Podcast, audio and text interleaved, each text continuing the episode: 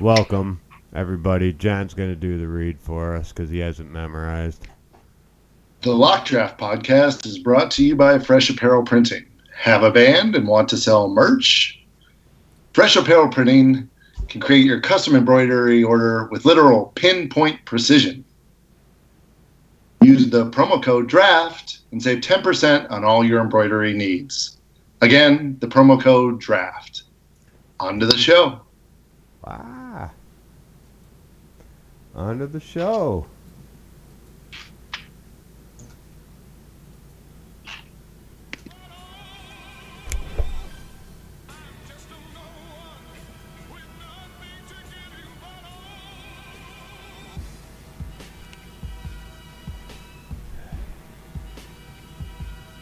Hey, hey, hey. I'm just a no one with nothing to give you at all, like Tom Jones said. Dougie Ferguson. John Puglisi. On the mic. Nationwide West. Lock Draft Podcast. What's good, guys? My dude Dougie. We're good. Back at it. Let's go. Yeah, we're back at it. The NBA has been hot, hot, hot, hot, hot. So we have a wheel to spin to talk about NBA topics to start off the show. Um, a lot going on. It's hilarious. I love it. I love it. It's turning into the soap opera it used to be, guys. I really, Mhm. I'm, I'm actually enjoying watching the NBA more than college basketball for the first time in about uh, good, like since the Jordan era, probably. So, Wes, spin that wheel. Yep, got the wheel here. Let's see the first topic we land on.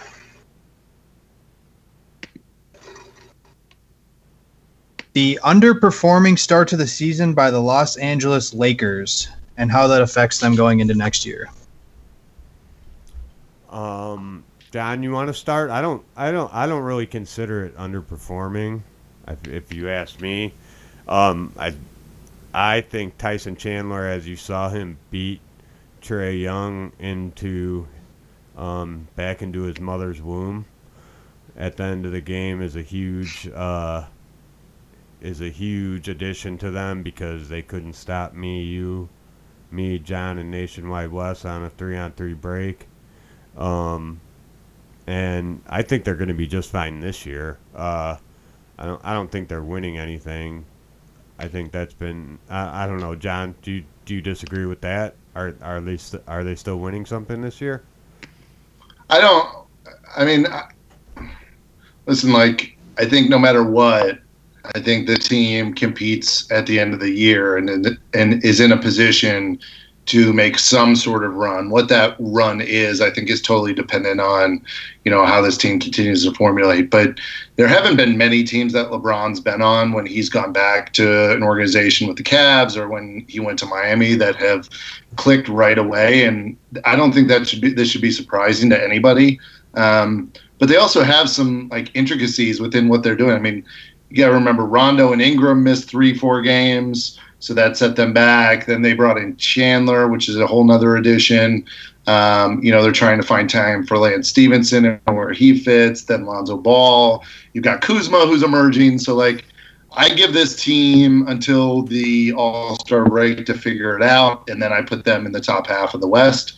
Um, I don't think they win it, I you know, or win anything in particular. I just think they, you know, have a have a run to a top four seed, and um, you know they'll they'll uh, uh, it'll be interesting. I mean, you know, Lakers are one thing, but like let's talk about the Rockets, or let's talk, you know, like Lakers Well, are at least a new team here. well, what what I'll say is that I think they're going to play their way into relevancy. If if you want to bring up next year, I think that they're giving enough, they're showing enough that of what they have that there's some place that somebody might want to go. And uh, a lot of the moves that Rob Pelinka made were much maligned. Uh, Everybody thinks you have to surround LeBron with shooters. It's clear he only needs Kyle Kuzma. Um, and they decided to make it around playmakers, and that is a success story that's worked kind of. Uh, it, it, it's it's not bad to have a lot of playmakers on your team. There, the ball can be passed as many times. There's not a limit on passing the ball as long as you don't, you know, run out the shot clock. I guess, but like, I, I think the premise that they needed to sh- surround LeBron with shooters has turned out to be kind of false. And that these guys, Lance Stephenson won him a game. I can't remember which which morning at six o'clock in the morning I was up with my son watching the Lakers play. But Lance Stephenson won them a game with like uh, a 10-0 run on his on his own. It was a couple weeks ago. It was probably right after we did our last show. I'm bluffing on the team, but um, I mean, so they have guys that can make plays. They got guys that can go out and get buckets.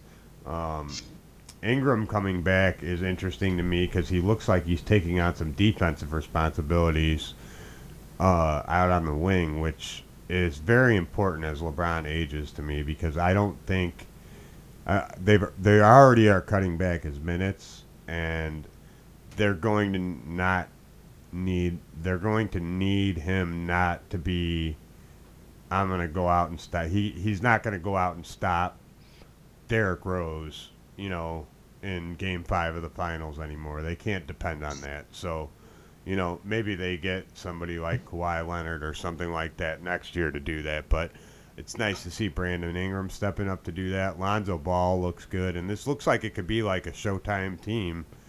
And prophetic John Puglisi uh, said it right at the beginning of the year. This is not a bad team. This is not a team that's going to be competing for the eight seed, I don't think.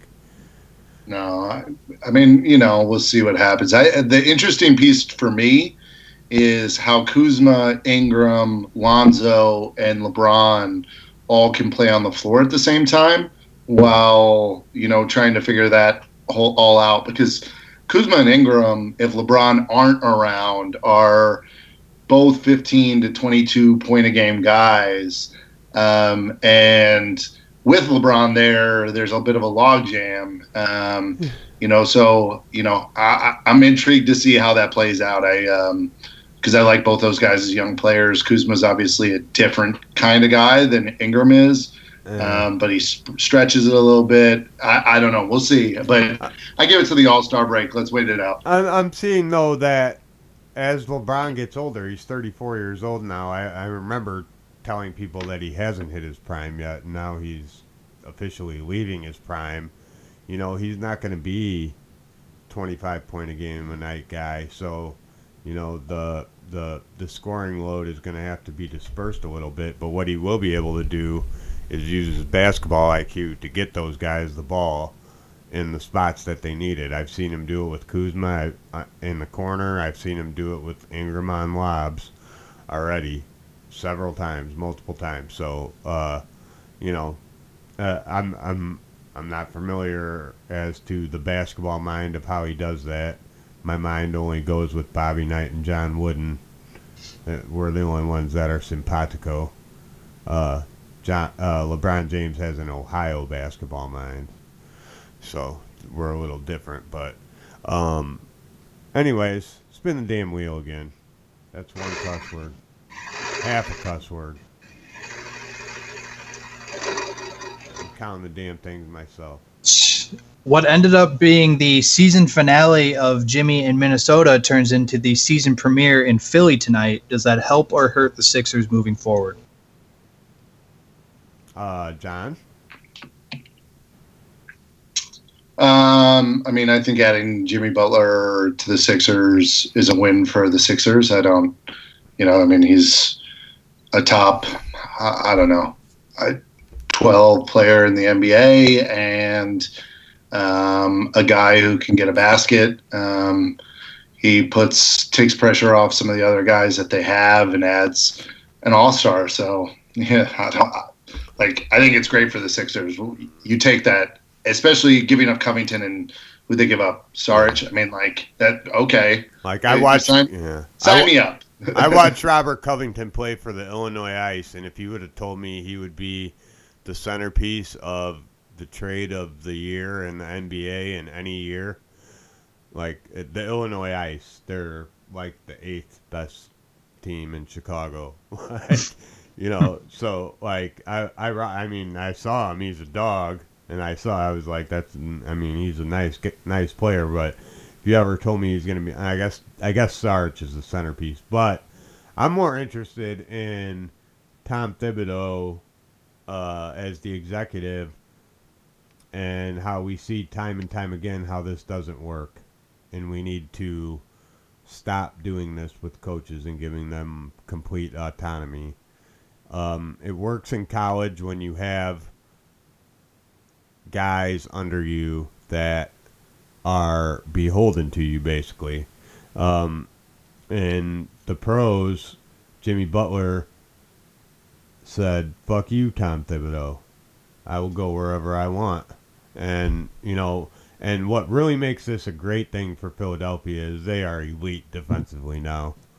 Um, they have kind of, uh, Ben Simmons was an elite defender last year. His, his defensive metrics have gone down a little bit. Wes, I don't know if you can if you can look where he is in defensive efficiency, uh, but I th- I look at I look at Ben Simmons as kind of a Swiss Army knife on defense and a giant matchup problem on offense, and kind of you know Ben Simmons if he wants to guard Jaylen Brown, say if they're guarding if they're playing the Celtics, and Jimmy wants to take Kyrie or whatever. If, if, if Jimmy wants to take Gordon Hayward, whoever's getting hot, Jimmy's a lockdown defender too. So um, I'm interested in why they didn't take the four first round picks. That is another reason I would assume that Tom Thibodeau shouldn't be running personnel because that seems like an awfully better offer than Dario Saric and Robert Covington, who, by the way,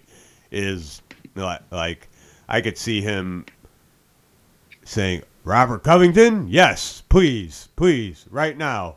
I will run his knees into the ground as fast as I can. So yeah, like uh, I I I've long been I, I was a I was not happy when they gave it to Doc Rivers. He immediately did it did the nepotism route. Tom Thibodeau is immediately doing exactly the opposite of what's good for his organization. And, um, yeah, and the Sixers are now real contenders. I didn't really think they were contenders until they got Jimmy Butler. Now they're contenders in the East. Agreed? Uh, yeah, absolutely. Ben Simmons' defensive rating uh, went from 102.2 to 105.5, so it actually went up. Oh, but his offensive rating is down. 108 to 103. Yeah. Or something like that. I'm running on low sleep today, guys. So I might drop an F bomb here or there that's just falling out of my mouth. Uh, spin that damn wheel. You guys got like an umpire clicker for how many times I swear? My noggin. I got it. I got it in my. I got it in my head right now. Because that thing only goes up to four. I guess you could get strikes and then that'll be seven. But Wes, what's the topic? The topic is the current state of the Toronto Raptors and Kawhi Leonard moving forward. Well, I'll say this: that play where Kawhi kind of fell on the floor and did every coach's dream and every coach's wet dream in the same exact play. Getting on the ground and being that long and athletic to be able to make that play. Um, and it, it seems to have lit a fire under Serge Ibaka too, which is a big thing, and Kyle Lowry. Um, I I heard somewhere where they were comparing the big threes now of Toronto and Philly, and that's where I heard the efficiencies. Ben Simmons is 50. Kyle Lowry is 30. Mm. Serge Ibaka is, is like two spots above Jimmy Butler. So, um, whatever Kawhi Leonard is doing out there, he's making his teammates better, which is his reputation. John, the Raptors? Yeah, Kawhi Leonard has done what he's always done. And I'm not going to call it overachieving because that would be a um, a slight on him. Kawhi Leonard's one of the best three players in the NBA. Um, he, in my opinion, is the most valuable of any player um, who plays his position. Um, and that's not only because of his ability to uh, make plays, it's also him on the defensive end, but it's also what he's done his whole career, which is not only be like be a glue guy, but be the best player. Um, and and um, I think that it's really easy to see here that what he brings to the table is something that most guys in the NBA can't, and that's a mentality that's of a different take than anyone else. And and um, no one does what he does on the defensive end. No one gives the kind of effort that he gives. Um, and you know, quite honestly, I mean, the, the dude just caught a bad rap for what happened at the end with the Spurs. Um, but I want Kawhi Leonard if I'm starting an organization. I want Kawhi Leonard if I'm starting over. I want Kawhi Leonard yeah. as a cornerstone um, because he brings the most out of everyone. I believe that with because of Kawhi Leonard, the Spurs got more out of Duncan, Tony Parker, and Manu Ginobili at the end of their careers. Oh yeah, and not not as much because of what they brought to the table, but because of what he brought to the table. And I think he's doing the same thing. I was going to use the same point. Serge Ibaka is a different player today than he was this time last year, and it's. From me, it's an energy and an efficiency standpoint that I've got to imagine he, you know, just shows and Kawhi's a he. Listen, he's he's a quiet dude. Um, he's a bit of a silent type of guy, but you you rally around those types of guys when they get on the court and do what he does. He doesn't have to jaw and and be over the top. He can be Kawhi Leonard, and people follow him because of what he gives. So he caught a bad rap, but they're the best team in the East, in my opinion. Um, they win the East, in my opinion. If I was to decide today, again, I'm really intrigued by where they are at the All Star break. Um, but uh, man, they they they look good, and and in my opinion, it's because of of him. So. I imagine Dwane Casey going home after every Pistons loss and like punching holes in the wall, and uh, like his his whole bedroom. His wife is like, you know, we're gonna have to redo the drywall in this whole house or move or something, like because you know, they, they, his whole thing was that he couldn't get across to DeMar DeRozan, and DeMar DeRozan fell off, and, and, and then they and then they ship him out and get Kawhi Leonard, and then my man, uh, Double T, he uh, that fell right in his lap, luckiest man alive. So, don't you wish you got a coaching job like that? Go get on Dwane Casey's staff in Detroit, John. um, I'm good. No. no, you could get me. I'll teach. I'll teach Andre Drummond footwork in the post. Come on, I will. I'm serious. All right, spin the wheel one more time, Wes. Uh.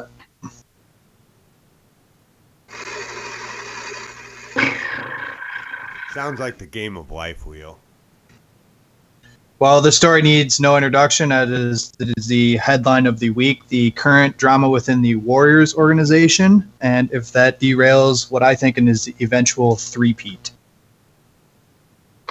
Um, I'm ready to start on this because I have I have very strong views on this. Um, you do not do this to Draymond Green. Draymond Green. So if you're the Warriors, this is where I'm going with this you built this organically through your masterful drafting. Uh, you did this without Kevin Durant. Uh, it, granted, they recruited him, and you know everybody should recruit the best free agents out there. But I'm gonna go on record right now and call Kevin Kevin Durant a cupcake. If he is gonna sit there and clash with the with the leader of the team, like he did with Russell Westbrook, also, um, who has just just because they have a strong personality. And you know what? Draymond Green should have the ball in that situation. And if he deems worthy that Kevin Durant has the best option to score right there, then he's the leader in assists playing from the power forward and center spot. So he gets to make those decisions. He's the leader of that team emotionally. You do not trade Draymond Green. If anything, I'm looking for like one year rentals for Kevin Durant right now. If because if, if Kevin Durant can't get over his pouting attacks, he's got to go. Like and and I, I I rarely rarely could say that about any talent as good as Kevin Durant, but I, I, I like that this is juxtaposed against Kawhi Leonard, who just went to Toronto and he's going at it with a business business like approach, doing what he's doing. Uh, you know, Dream Kevin Durant knew what Draymond Green was when he came there. He so for him to get all bent out of shape because he didn't get it that that that team is not built on bitching about shots and who's getting shots. And whoever whoever ruins that culture has to go from that team. I don't care if you're Kevin Durant, I don't care if you're Michael Jordan. That team is that team transcends players and they have not to mention they have players that have played together longer that can keep their streak alive very easily, and they can get a haul for Kevin Durant. So I don't know, John. Do you have a take on this? Because I am very pro Draymond on this side. Kevin Durant, cupcake. Um. Wow. Um. Unpack that, John. Was, I, I wasn't expecting all of that. I'm, I've got a lot of points, and they're mostly reactions to what you just said. So I'm going to try and formulate them real quick. Um, so I'm here to listen. First, first things first is um, you're the only person in the world who would prefer Draymond Green to have the ball with five seconds left and have an opportunity to win the game. So I. I, I, I don't think you would have heard that take anywhere else but on the Lock Draft podcast. So um, that's that's unique in itself. Damn because, straight because nobody on earth wants Draymond Green to have the ball with five seconds when it's not a drive and kick play. You're talking about a create play at the end, end of an NBA game. Um, and so I would value that potentially if there were 12 seconds left, he came down and he made a playoff in action because with Steph Curry out of the game, you have other guys who can make plays on the Warriors. That's what they're built on. But Kevin Durant is still the guy. And whether you like it or not, whether the Warriors want it this way or not, he's who you give the ball to at the end of a game. Probably still Steph Curry's in the game because he's 6'11. He can get a shot off against anyone and can do things with the ball that other people can't. Now, I'll say fair point in a vacuum. Yes. In a one. Okay. So, but, but, but yeah. so so the other thing to think about in this whole thing is you're not talking about something that is over a uh, multiple um, multiple games. It's not something that's festered that you see often. This was a reaction to the end of a game, and so where I put that is I put that on on Draymond, and and the reason is because he is an emotional guy. He's who he is, but um, the only reason it's in the position it is with him missing the game and getting fined is because of his reaction to it. It's not because of this situation. Kevin Durant made you know the the hand signals and that kind of stuff, and that's one thing. But let's be real, like he's not the first guy to get upset at the end of the game for not getting the ball, yeah. and so you know like the the reaction to it is what has prompted this. Now I think everyone in the NBA expects that Kevin Durant's going to go and test free agency and potentially sign somewhere else. I don't know that many people who think that, and I haven't read that many things that people are expecting him to come back. So for me, if you're the Warriors, this is worst case scenario because you had to suspend this guy because of the, the actions that he had. And he's probably the guy that you're going to get to resign anyway. And he's already going to ask for a max. Yeah. So you're pissing off the dude who's an emotional leader who emotions got the best of him in this case, and you had to do something about it. And that sucks because Kevin Durant's probably going to walk at the end of this year. So I think it's a lot of stuff to be made about a singular incident.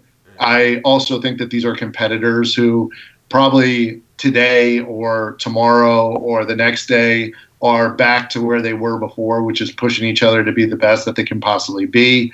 I don't think this affects them long term or winning games at the end of the year and potentially making another championship run. But I do think it's intriguing that they're probably going to lose KD anyway. Yeah. So um, they've got to do something about Draymond, who they probably want to resign. And you know what does that do? Now the thing about Draymond, obviously, is the Warriors are going to be able to pay him the most out of anyone, and Draymond wants to get paid. So when they lose Durant, they're going to figure out ways to make that happen. But um, yeah, I mean, you know, to me, it's a lot about a, a little. Um, you know, you're talking about dudes who have egos, and you know what? If I'm KD, and really if I'm any of his teammates, I'm probably like, hey, Draymond, like you should have just passed him the damn ball. Like Yeah, we all want I mean, yeah. shot. And and it is one situation. We're not talking about a case study over 10, 15 games where Right. they were at the end and and you know who got the ball and what was the outcome. We're talking about a singular position. So Right. um, I I don't piss on your whole idea, but I do uh, disagree that I would want Draymond to have that ball in that time. I would have. No, yeah, Uh, I I agree with you in the singular moment. Yes, that in that in that singular in that singular play, but but the Warriors have always been a team that have looked at the big picture, and if they're looking at the big picture right now, they need to be worried about satisfying Draymond because Draymond will stay if they want him to stay. They can't really depend on that with Kevin Durant, I, and that goes for everybody else who's the core of their first championship teams. Steph will stay. Klay Thompson will.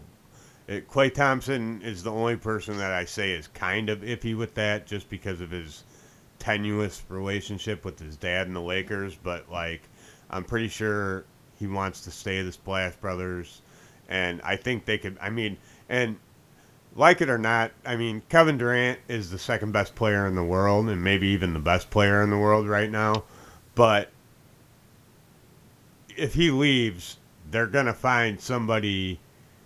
I I, don't want to say comparable to replace him, but good enough to where they are. I mean, I mean, they already have Boogie Cousins just hanging out, so you know they're gonna find somebody that's gonna want to come and play there, probably on the cheap. They're probably gonna have to replace Andre Iguodala too. They're gonna have to do that. So they're gonna go wing shopping in the off season. Maybe they get uh, Jaylen Brown. Maybe they get Kawhi Leonard. Maybe they get whatever. You know, who knows what they get.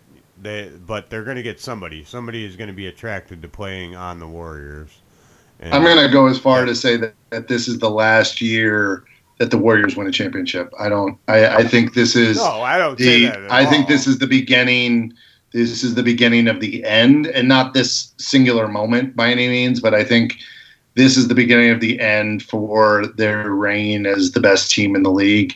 Um, you know, you've seen a lot more injuries, and Draymond's injury prone. Like that's the one thing because of how he plays and his body. This is going back to him in college.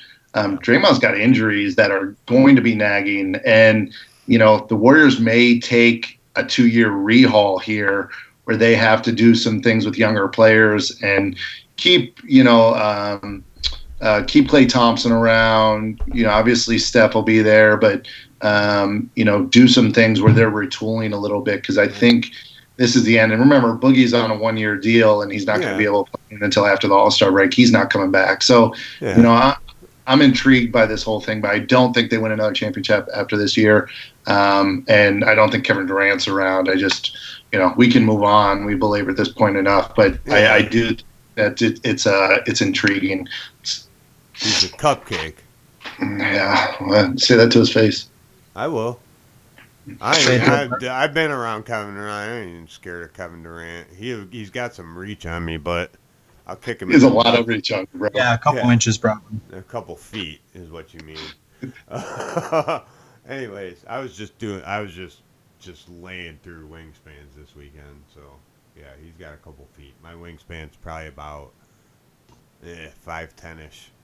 So uh, anyway, yeah. Uh, so we'll move on to Duke, who has been anointed the new Fab Five. Jalen Rose was on Get Up, which is uh, uh, for people who've known me since I was a kid, Wes, uh, ten years younger than me knows that the Fab Five is my favorite team, and I am so that like nothing makes me happier. I thought that that nothing could beat ever beat the TNT Studio Show until like the only thing that could do that would be Jalen Rose being a studio host on ESPN. I like uh, even if they would have gotten Shaq, obviously that's in hindsight. But anyways, Jalen Rose says that Zion Williamson wouldn't start for the Fab Five, which um, I usually take Jalen's word as gospel, but that's just a bald-headed lie. Um, so, um, is this the Fab Five? What are the differences between them? And like, are they better than the Fab Five? Are they equal to the Fab Five? Are they worse than the Fab Five? Because you remember, throw Joey Baker in there, you got a Fab Five. You got Ray Jackson right there. Yeah, but Joey Baker's not playing. Wait, Joey Baker's playing. He's on the damn roster. He hasn't played. He hasn't played. He hasn't played all year. He's redshirting. Oh, he's redshirting. Well, he's the recruiter. Whatever. I don't care. They're the Fab Five. Joey. The- here's here's the Fab Five deal. Like Zion Williamson would have started for the original Michigan Fab Five. You can like uh, I don't care what you how you want to put it, but that's that's just the facts. I mean, he's not going to start instead of Chris Webber or Jalen Rose or Juwan Howard. He's going to start with those three. oh Um, God, look at that front line: Williamson, And- Howard, and Webber. Oh my it's God. and and so so they're not the Fab Five. This isn't a Fab Five team. This is um, a new age, um, small ball, non positional basketball team.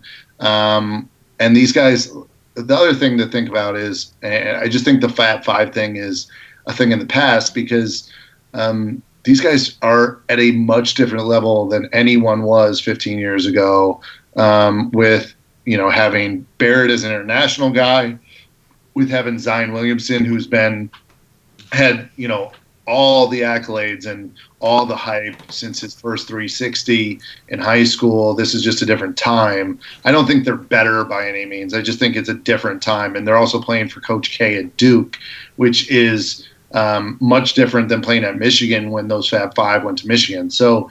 Um, I think we're in an interesting place. It's Coach K versus Steve Fisher, um, and I love Fish. Um, San Diego State fan yeah. And, and love what he did, but this is different. It it's an unnecessary discussion. It's like, you know, who would win one on one, you know, LeBron or Michael Jordan. It's just impossible to talk that conversation because they're different games at different times. Maui's Uh, loaded. Wes, can you look up Maui really quick? Because I think Gonzaga and Duke are on the same side of the bracket. Am I mistaken about that? Auburn and Duke are. Uh, oh yeah. And Duke I- and I don't Gonzaga and somebody Gonzaga, else. They might be. They might be. Yeah, let's look up the the Maui field because it's going to be something you want to watch if you're interested in pro prospects. There, because there's probably going to be about a good twenty of them. So. Yeah, for sure. Um, also, the I mean, this this is one of my favorite. I I like watching this time of the basketball year with the holiday tournaments, mostly because Yeah. I have more time than I do the actual NCAA tournament. I really do because Best, the best time of year. yeah, I get to eat turkey and and turkey lurkey d, turkey lurkey da, all that stuff, and then I just get to go vamp out on film. I did it last year. I watched uh, Mo Bamba play Mo- Marvin Bagley. It was awesome. It was like the best day of my year last year. Um, but anyways, like so with Duke, um, are you surprised, John, that they jumped Kansas? And I mean, obviously not that they jumped Kentucky, but um, are you surprised that they jumped Kansas? They were number four in the poll. They also jumped Gonzaga. Excuse me. So they jumped three teams. They were the number four team. They had an impressive win. Um, they had another impressive win right against. Uh, I mean, they're they're in the middle of as we tape right now on a Wednesday night, holding Eastern Michigan, who is a top tier MAC team, whatever that's worth, to 13 points in the first half. Um, are you at all surprised, I guess, by the the AP voting, and are you at all surprised at how fast they're getting out of the gate? This this could be the best. I mean, this is looking to be the best recruiting class ever, right? I mean, Yeah, I mean, I think I'm surprised just because I don't. I'm seeing things out of Duke that I um, I didn't expect to see so early. I'm also seeing like a ferociousness that you don't see out of freshmen, and so it was it's a little bit surprising. Um, I'm not surprised that they're number one in the polls. Just they've gotten so much hype. They absolutely tore apart Kentucky, who was widely widely regarded in um, you know in preseason polls, but preseason poll means very little, um, and I think that's just the facts. I I wait try and wait to make any big decisions on rankings until the beginning of December. Um, because I want to see these tournaments play out. I want to see the first games get out through the way. I've been impressed with Kansas. I think Yeah. Dedric Lawson is the absolute perfect complement to um, Azubuike. And, you know, we've talked about them in the past, and I've written articles about their high low stuff that Kansas Yeah. ran, has run in the past. And I wasn't aware um, of how good of a passer Lawson is. That well, he's been he's been the real deal, um, and they've played very steady. You know, like they haven't been overwhelmingly exciting. They haven't been dominant even, but they have been very steady and very mature. Um, and whereas Duke has been exciting and prolific, and um, uh, you know they've demonstrated a different level of competitiveness that you just don't normally expect to see out of young guys. They're going to get popped in the mouth here um, at some point, and you know it very may well be um, in Maui or or you know it might not be until the ACC, but they're going to get popped in the mouth. They're going to play a forty to fifty point game, right. you know, i- i- against Virginia. You know, there's going to be some national different title stuff. pick. Yeah, so like you know, I just think it's yeah. going to be a little bit different. That shit ain't happening against Virginia. well, and I and, mean- and and and so we'll see how it really runs. But um, you know, they they are certainly exciting. They've changed my mind um, on a few things, um, and I know we're going to get into that. Um, but uh, I've been impressed. Yeah, I. You know what? Um, I know how they rotate the the Champions Classic every year, and it's not it's not um, you know set up to be the best game. And I think on paper, people thought that Kentucky versus Duke would be a better game, but I would have loved to see them play Kansas because, um, uh, first of all, what happened to Quade Green? Quade Green, I, I was surprised not to see him start. First of all, and I wouldn't be surprised to see him transfer because obviously they have lost. I mean, he he was one in one A in point guard rankings last year, coming in with with Trae Young, right? And and now he's being basically sidelined unless he's playing next to one of two freshmen. So um, I don't know about that. Um, their veterans, PJ Washington, who I'm a big fan of, didn't. I- he played all right. EJ Montgomery. The uh, the the big thing about Zion was what he did to EJ Montgomery, who's like uh, he's not bigger than Zion, but he's bigger in a different way. He's taller, longer, and he's not.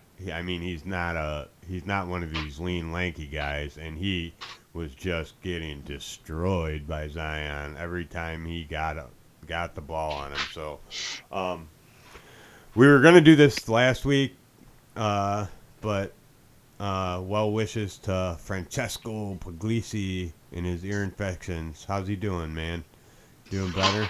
He's good, man. We had soccer practice tonight. He's back at it. Oh, Uh, you know, so All he's right. doing all right. Playing- He's a he's a tough little dude. Playing with pain, playing through injury. I like it. So uh, we were gonna do Duke Duke as part of our uh, team player rankings. Uh, instead, we're gonna do them this week after we saw him play once, which is kind of unfair, but whatever. I'm gonna do what I want to do because it's my goddamn show. See, I'm getting, I'm, I'm making progress. Anyways, uh, number five is going to be. Uh, it looks like it's going to be Tre Jones, uh, the fourth of the Fab Five. Um, so, Tre Jones, uh, One thing I heard uh, on another show somewhere, I believe it was Gary Parrish who said this, is that all five of the guys, uh, or four of the guys on the floor, all four of their freshmen can rebound and go. And Tre, Tre Jones, that's his job. And but I was surprised to see him hit a few threes in that game, if I'm not mistaken. And really, he's he's going to be kind of the equivalent of a game manager in football, uh, of a quarterback, if if I'm not mistaken. Um, he is not Tyus. He's a little bit more athletic, if I'm not right. Is that the that's the rap on him, right? Yeah, I mean he's not Tyus. Tyus was in the crowd cheering him on that night. Uh, but Tre Jones is number five. Uh, what, what's your opinion of Tre Jones? Yeah, I mean he's averaging seven points, seven assists. He's only turned the ball over twice in two games. So uh, I don't know what he did. He's done tonight. He, you know, uh, great compliment guy. I, in my opinion, he's not a NBA guy right now. I think he's a good player. I think he's a good fit for these other this other group that's very dynamic. Um, I think he blends in well, and he is a bit of a bust out guard, you know, and, and and that's a good thing. You know, he can he can grab it, although he doesn't get a lot of chances to grab it, but he can grab it, he can push, and he can kick up the floor excuse me, up the floor, and he's willing to. And I think that's an important piece to what he's doing. He hasn't really shown a great ability to play um, and finish around the rim. I think he's, you know, um, he's struggled a little bit there, but um, it's hard when you have three super dynamic guys to not want to do a little bit more. And I think he's probably in that position right now. Um, but a good player, and, and he's doing a good job as a freshman point guard. I mean, that's not an easy job. So, you know, I give him some props. You ranked Alex O'Connell ninth, and you're hair biased. Um, number four is Javin DeLaurier, who I think can come out of this season with a lot of draft buzz, I think, because he's a really nice player. He's one of these players, like Marques Bolden, who – has chosen to take his 12 to 15. Well, he's playing a little bit more than that because he's got to play center, but Jack White's even stealing his minutes now. But Javin DeLaurier is choosing to take his 12 to 15 minutes or whatever he gets a night and and do what he does with them. And he, I mean, this guy's 6'10, 6'11 that plays the three, you know. And these are dimensions that you don't really see out of out of I mean those are NBA dimensions. Those are above average to to elite NBA dimensions. Now he has a jump shot problem probably. He's I, don't know if he has a jump shot problem. He's just not a great shooter. But I'm I mean I, I just love the the way this team is built really to get out in transition and score 118 points on Kentucky um, is really what what makes this team good, and DeLaurier is good at bringing that energy off the bench. What's your take on DeLaurier? Yeah, I'm not as high on him as you are, um, you know, but I, I don't think it's a great fit for him um, in terms of his skill set playing with this team. I think it would have been more a fit last year um, with Wendell Carter and Beasley kind of playing that two block setup. Um, if he would have gotten some run last year, um, I think he would have fit in better than that. I don't think he's anything but a four or five because um, he's long and he's lanky and he doesn't have a ton of skills. So I don't know how he plays anywhere else on the floor, but he can run, he can jump. Um, I think he can be a role guy. I think he can be a finisher around the rim. I mean, he's only taken one shot this year before tonight. I don't know again what his stats are um, tonight, but uh, you know, I, I think he's I think he's a serviceable guy who has some upside, and that's probably I you know I don't want to speak for you, but probably what you see him in him more than anything is his upside is there. I mean, from a length and body standpoint, you just can't teach what he has. So um, I'm more of a Bolden fan. Um, I think he does other things better than DeLaurier, but I, I, I see what you what you see in him, and um, you know I, I think he's he's serviceable, especially with the role that he's playing. Yeah. Um, yeah, I I mean I just think Bolden's out there because he's they I, I, I he's getting his time taken away from Jack by Jack White. I, I I'd be interested to see what the numbers are tonight because you know, or whenever I, I want to see him play another. I, I'm I'm reserving all judgment on this team until the ACC schedule comes and they start Yeah. playing really really good players. But we'll move on to number three, which is kind of a little foreshadowing for whenever the hell my board gets published. Um, R.J. Barrett is the. Seeing that? No, it's not consensus. I have him number two. John has him number three, which I was surprised to see. But I have problems with R.J. Barrett being the like this consensus number one overall pick. Um, I think that it's short-sighted in the way it was with Marvin Bagley last year. It really reminds me a lot of Harrison Barnes going into his freshman year at North Carolina, um, where I I would be on message board saying like, like hold on, like you know he's like maybe I I, I think he's like the five maybe the fourth five sixth best player maybe, and people would just ah you're crazy, you're crazy. I'm like yeah yeah I'm not calling him a bad player or a bad prospect, but like to just consensusly put him up there when you have a guy who is a, a real unicorn in Zion Williamson and a more skilled player than him on his team. So I I agree. Uh, I, came really close to putting Barrett third too. I think he and Zion are kind of a kind of a kind of a mesh. Like Barrett's more skilled, Zion kind of more like unicorny. Like if if you're looking to find somebody that you'll never see again, and and pick that and hope for the best with it, maybe you'll get that. So I don't know. What do you think about Barrett? Also, he needs to hit his free throws. If he if he he shot poorly from the line, he's to get hacked the hell out with the way he flies to the rim like that. He needs to make his free throws and he needs to finish through through contact also. Now I'll give you the floor on RJ Barrett. Oh, and Canada 2024 gold medal. Um, listen, I like I'm not an RJ Barrett dog. I'm not. I'm not going to sit here and say the kid's not um, super uber talented because he is, but um, I don't think the qualities he has make him the best player in the country and the best pro prospect. I think the qualities that he has make him um, a a guy who will be successful at the next level um, but he's not a superstar to me at the next level. I think it's for a number of reasons. One, I don't think his jump shot translates to the NBA line, and I think he's going to struggle as he has to continue to step farther back and knock down shots. Two, I don't think he's as athletic as people want to make him out to be. I don't think he finishes like that type of athlete. I think he's good in the open court, but I don't think he's a rise above you type athlete. Um, and I don't think he's, you know, I've heard comparisons to like Ben Simmons and things like that. He's not that. He's not his body. He's not his athletic ability. Players aren't the same guys. Right. And and you know, I really think, you know, he he's hit a couple threes, but I don't think his shot translates. Um, and I also totally question him in the pick and roll game.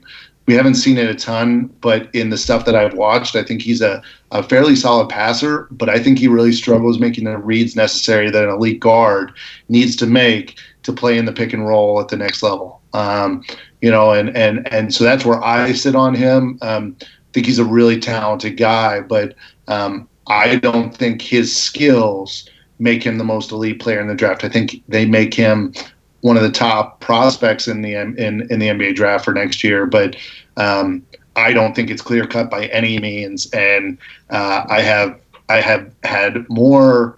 Um, I've been more tickled by the next two guys on our list, or you know, and and in my opinion, um, number two and number one than I have by, by have been by Barrett. And I went in thinking, you know, this was going to be the guy. And I've watched the film and I've watched the breakdowns, and um, I think differently after two games. I also do. Number two ended up being Zion Williamson by a vote. Um, it ended up being that R.J. Barrett vote. You moving him down to third. Um, anyways, number two Zion Williamson, a unicorn at six six two eighty five. Um, look, he impressed me. If he can, if he can hit that standstill three, like he did, and if he can uh, make some of the playmaking in the open court that he did, if he's coming at you like a bull and you have to worry about him dishing off to a wing, you, I mean, that's going to be pretty unstoppable at any level, really. And that's what caught me out of those two things. And also his ability to, he, he was pretty solid defensively. He can move his feet better. But I, like, I can legitimately see him. I make a lot about people who compare to Draymond Green. Like, he his his IQ has a long way to go to be Draymond Green, but I can see Zion playing the five in the modern NBA, and and being able to kind of bully people off the block, and with his wingspan being what it is, just because he's six six doesn't mean that he can't guard somebody. Now I I mean, I think he's more ideally a four, but you know that that was also Draymond Green. So tell me what you you have Zion number one. So tell me what you see in Zion's game through these couple games.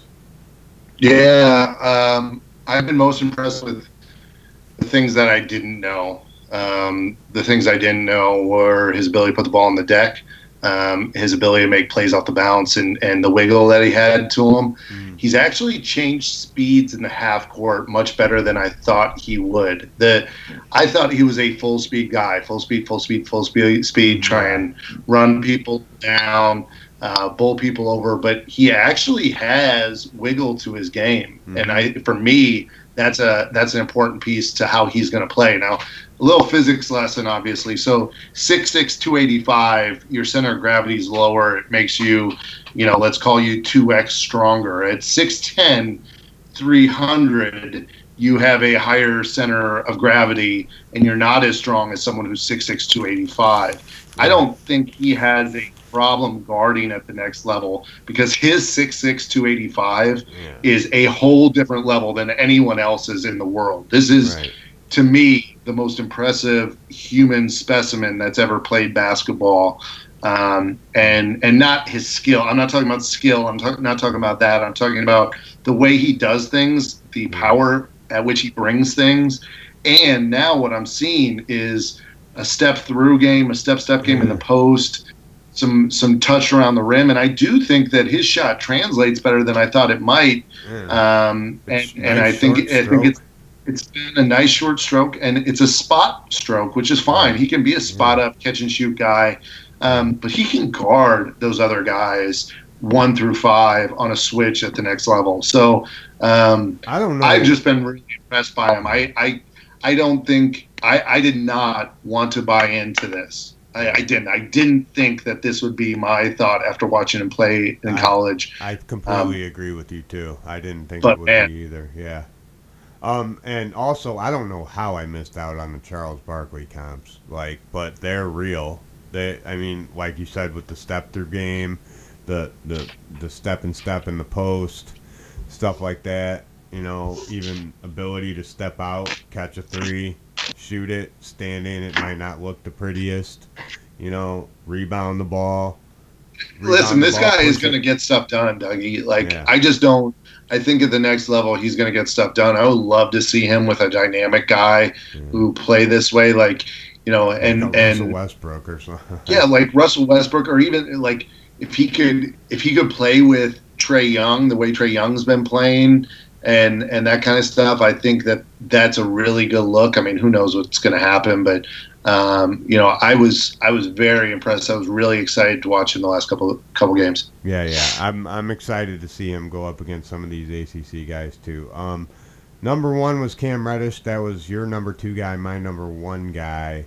Um, I am just uh, a six seven guy who can shoot and put it on the deck. To me, he's kind of my safe pick right now. I I reserve judgment to be a, I, I reserve the ability to change my judgment to Zion if I want to. Um, but as if if I had to take right now or when I made this list, I would take Cam Reddish just because he has the complete offensive package and it's already there. Um, and he's six seven, so he should be able to guard the the wings. Um, one thing I don't like is that you're probably not going to see him get the toughest defensive assignments. They're gonna they're gonna want to, uh, you know, shield him from those. I think those will go to Zion or those will go to whoever Javin or Jack White maybe even uh, and Barrett whatever. But um, he's the complete package offensively, and he's six seven six eight. Still probably still growing. Um, he he was so quiet in the way he dropped like what 25 or 27 on Kentucky. It was like he didn't even do it. I, I, I like I don't remember.